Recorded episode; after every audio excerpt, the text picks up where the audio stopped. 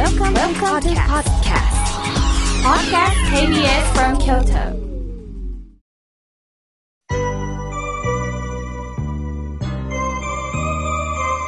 さあ、えーここからはたくさんのメッセージをいただきましたので、順に紹介させていただきます。パッと目に入ったのが可愛らしい封筒なんです。ペンネーム、もやしさん、ありがとうございます。妙慶さん、スタッフの皆さん、おはようございます。いつも楽しくラジオを聞かせていただいております。先日、井村屋さんのおぜんざいをいただきました。濃厚でとっても美味しかったです。ありがとうございました。新年入り、最初に読んだのは、妙慶さんの仏様が導く心が楽になる生き方でした。人生の中で湧き起こる様々なお悩みに対してどう向き合うと楽になれるかを優しく語りかけてくださるこのスタイル、とっても読みやすくって、そうだったのかとハッとする言葉の数々でした。人間関係が楽になる方法のページでは、うまくいくのはたまにでいいとの言葉を読んだ瞬間に気持ちが楽になりました。いつも誰ともうまくいかなくてはならないと思ってたんですけれども、本当に目から鱗です。さて、私事ですが、今年の5月に結婚する予定です。お相手の方は6歳年上の方で、優しく面倒見の良い方です。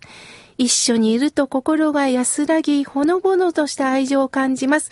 自分ではそれで幸せだと感じてるのに、周りの人を見ると、彼が大好きでたまらないといった情熱のある恋をしている人もいて、自分はこんなに静かな愛情しか感じていないんだろうか、と不安を抱えておりました。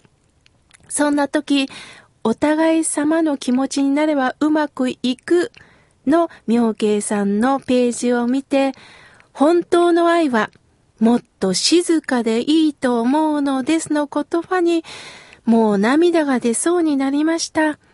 自分なりに相手を一心に大切に思う気持ちがあれば大丈夫なんだと思いました。素敵な本を本当にありがとうございます。人生の指南書にします。これからもラジオや本を楽しみにしております。妙慶さん、お体の方ご自愛ください。いやー、もやしさん。改めて、結婚おめでとうございます。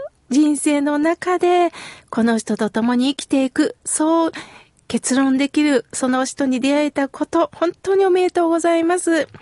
私の方からね、一つメッセージを添えさせてください。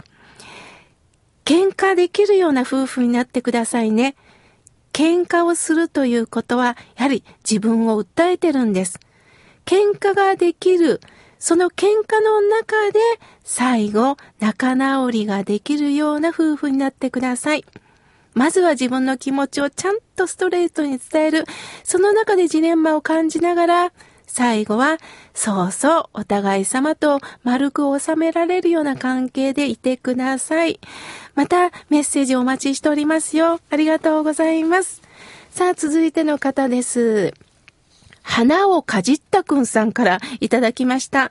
妙慶さん、本年もよろしくお願いいたします。読んでもらえるかなって書いてます。私は日々体を鍛えております。例えば腹筋運動は1日600回。それを1日4、5回毎日続けています。腰とお腹を鍛えるためです。そして睡眠は夜の9時には寝ております。そして朝の3時起きています。老人の特徴ですね。さあ、番組についての感想です。ためになる話を拝聴させていただいております。99%読んでもらえませんよね。ここで失礼いたしますとのことです。いえいえ、それにしても、すごいですね、腹筋。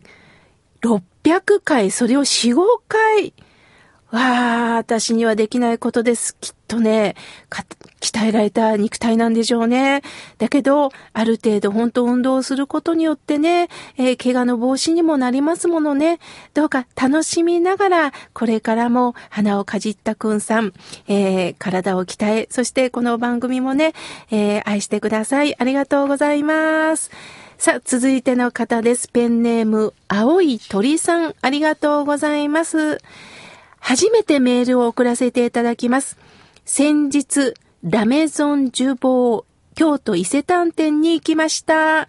帰り京都から2時間も家に帰るまで、ケーキが崩れるのかなと思いながら帰ったんですが、しっかりと崩れないように詰め物もしてくださって、お店の方もとっても親切に対応してくださいました。おかげで母と美味しいケーキをいただくことができましたとのことです。そうですか。よかったよかった。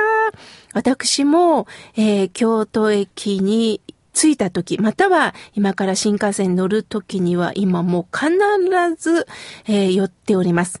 ケーキセットはお得なんでね、今日はどれにしようかと思いながら寄っておりますので、あの、青い鳥さんまたどこかで会うかもしれませんね。